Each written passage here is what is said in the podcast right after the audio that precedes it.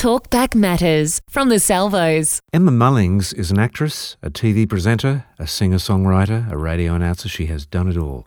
She played Kirsten in the ABC TV series Redfern Now. She's hosted TV programs. She won a scholarship to study music. She's having great success with her song Skinny Roads. I caught up with Emma recently and was shocked by the revelation of what growing up was like for Emma.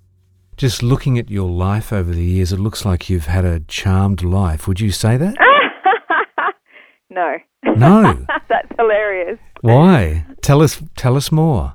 Wow. Okay. Well, look, my life story is a big story. Um, I just turned 34, and it's been a very full 34 years. But uh, uh, you know what? God uses everything, and smooth seas never made a skilled sailor. So. Um, and my parents were pastors of a local church. Yeah, my mum was a uh, well, she pastored the church with dad, Wow. and um, yeah, yeah. And when I was four, she passed away quite suddenly from uh, lower intestinal cancer. oh, terrible. So it was quite a shock. To, How old were you? I was four. Ah, right. Yeah. So And what an impact on you as an infant to uh, to have thrust into your life. Absolutely, absolutely. So how did it affect you? Well, I was very uh, angry, and I think as a as a child, I felt very, you know, alone and and just by myself a lot because my sister's severely brain damaged. Oh, So um, there's there's four of us in the family, four kids. There was five actually, but my oldest sister passed away um, before I was born. She was also born severely brain damaged. oh dear. Um, yeah, I think as a child, I just always felt quite um, abandoned. Like, where's my mum? And and a lot of stuff happened. Um, you know, when I was growing up, and um, there was a situation where I was often babysat by a lovely lady in um, our church at the time, and her oldest son. Uh, there was abuse that went on for a couple of years when I was babysat. Really? So, um, yeah, the journey kind of continued, and I left church when I was 14, and I was so, you know, angry. And Really? yeah, by the time I was 16, I was, uh, yes, you know, not coming home for days at a time and spending most of the time at my boyfriend's house, and that was not a very healthy relationship at all. And um, just very broken, and Wow. you know, taking whatever I could to numb the emotional pain that I carried. I was quite an aggressive, angry person. Wow. And um yeah, get get to 18 and uh that relationship uh broke up. I actually found uh, uh out that there was another beautiful young 18-year-old girl pregnant with my boyfriend's baby. Oh. So I was studying music at the time. I'd finished school studying music in Brisbane, and um, yeah, I, I just needed I needed to get away and get away from that relationship, but I had no uh, connection with God or church or anything, and I had really had no idea how to do that. And um, I started applying for scholarships in other parts of Australia, just random cities, anything I could find. I just wanted an excuse to get away. And you know what? By a miracle, I got a scholarship in Sydney to study music. So um, I decided I was moving, and within two weeks, I moved. Wow. and I still have no idea how I survived because I had no plan. I had no money. Um, I, I had no idea. We didn't have like we didn't have Siri then to help us out. There were no smartphones Wow.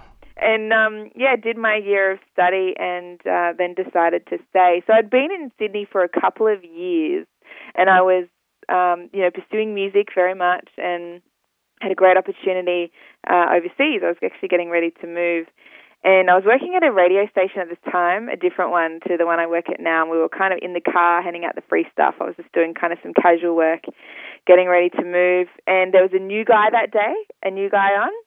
And uh, he just randomly, as we were driving around, turned the radio off and put a worship album on. No. and I did something that probably resembled manifesting a demon and like ripped the CD out and told him in very colorful language where I was going to put it if he continued to play it. I think he actually learnt a few new words that day. But he was pretty switched on and realized that this was not kind of a normal reaction and Yeah. started asking some questions and found out that I was, well, first of all, a pastor's kid. That was unexpected. Um, but second of all, that, um, yeah, that that I, you know, I had no relationship with God or church, and and I think He made it His mission that day to get me back into church. So He would um, call and text, and every Sunday, and invite me to to church. And I would ignore it most of the time. Sometimes I'd say, "Yeah, I'll meet you there," with no intention to go.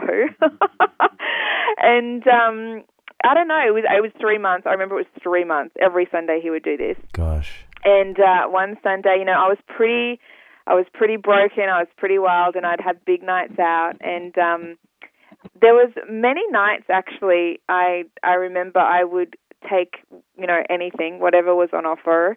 And um, there were many nights I thought, you know what, I could die tonight, but I but I actually didn't. I had I didn't mind because I in my mind I was like, well, maybe I'll get to see my mum again. Wow. So that's kind of where I was at with with my self value. There was none, and um, yeah. So I remember I had a massive night out, and I woke up on a Sunday morning, and I saw that familiar text. You know, come to my church, and I don't know what it was, but something that day was I just thought, you know what, I'm gonna go check it out. it was just a, a kind of an afterthought, um, and um, I went along and you know what? It was very, it kind of felt familiar, like that familiar safety, but at the same time, I was quite cynical. Yeah. And I went along, you know, a couple of weeks, and then they had like, um, he was an ex mafia boss actually speaking.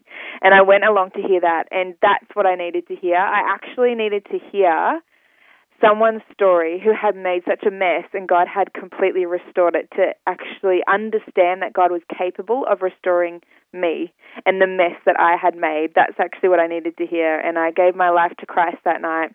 And uh, that was kind of the beginning of really starting to live, I think, for the very first time.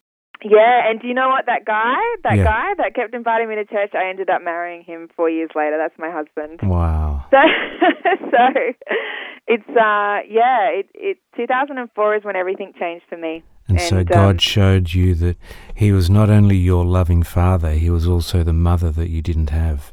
Absolutely, Mm. absolutely. And so Yep. you you obviously have the experience to write Skinny Roads then. Yeah. So, yep, yep. Skinny Roads, and um, you know what? Skinny Roads, the song is is actually all about following that skinny road, that God call. You know, like going to Bible college maybe instead of going and taking a huge opportunity or whatever it looks like to people. Um, everyone's journey is different, but often the God call is actually kind of a bit of a skinny, bumpy road, but He's at the end of the road cheering you on and telling you you can do it. And you might look over to your right and see, you know, the wide, easy road that everyone else is taking, and you're like, really, God? But um, but I don't know. It's so worth taking the skinny road. It's so worth it.